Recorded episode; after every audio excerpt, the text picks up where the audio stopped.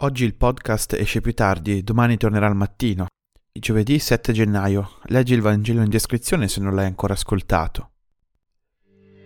Il giorno dopo dell'Epifania, giorno in cui Dio si manifesta a tutte le genti, ci viene proposto questo brano del Vangelo, in cui Gesù comincia la sua missione. Sceglie la Galilea delle genti, sulla via del mare, terra di passaggio e di pagani, di non ebrei, di metici, terra di impuri per Israele, gente che non conosce le profezie, che non crede nel Dio di Israele, ma in altri dei, oppure in niente. Terra di coloro che definiremmo lontani. Mossa come sempre imprevedibile da parte di Gesù. Non so chi altri avrebbe cominciato così la sua missione. Comincia dai lontani per dire che il regno è vicino.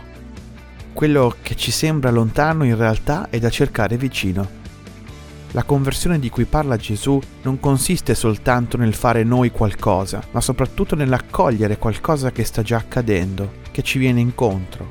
Ciò che più cerchiamo non è lontano, ma vicino.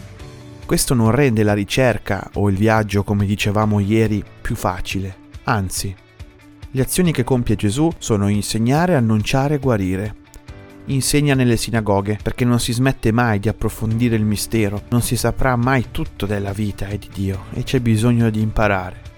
Annuncia la buona notizia del regno, annuncio che ha a che fare con la guarigione, perché non si tratta di idee, di tradizioni, di conoscenze, ma si tratta di una presenza, di una testimonianza. Ci insegna mostrandoci le cose, vivendole sulla sua pelle e facendocele vivere a noi, facendoci entrare dentro le cose che viviamo tocca e guarisce, perché ci sono molte difficoltà oggettive che potrebbero venire da noi in questa ricerca.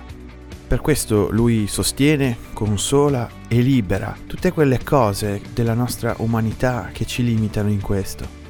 Se ci sentiamo oppressi da qualcosa, non abbiamo paura di cercare vicino questa presenza. Buona giornata a tutti.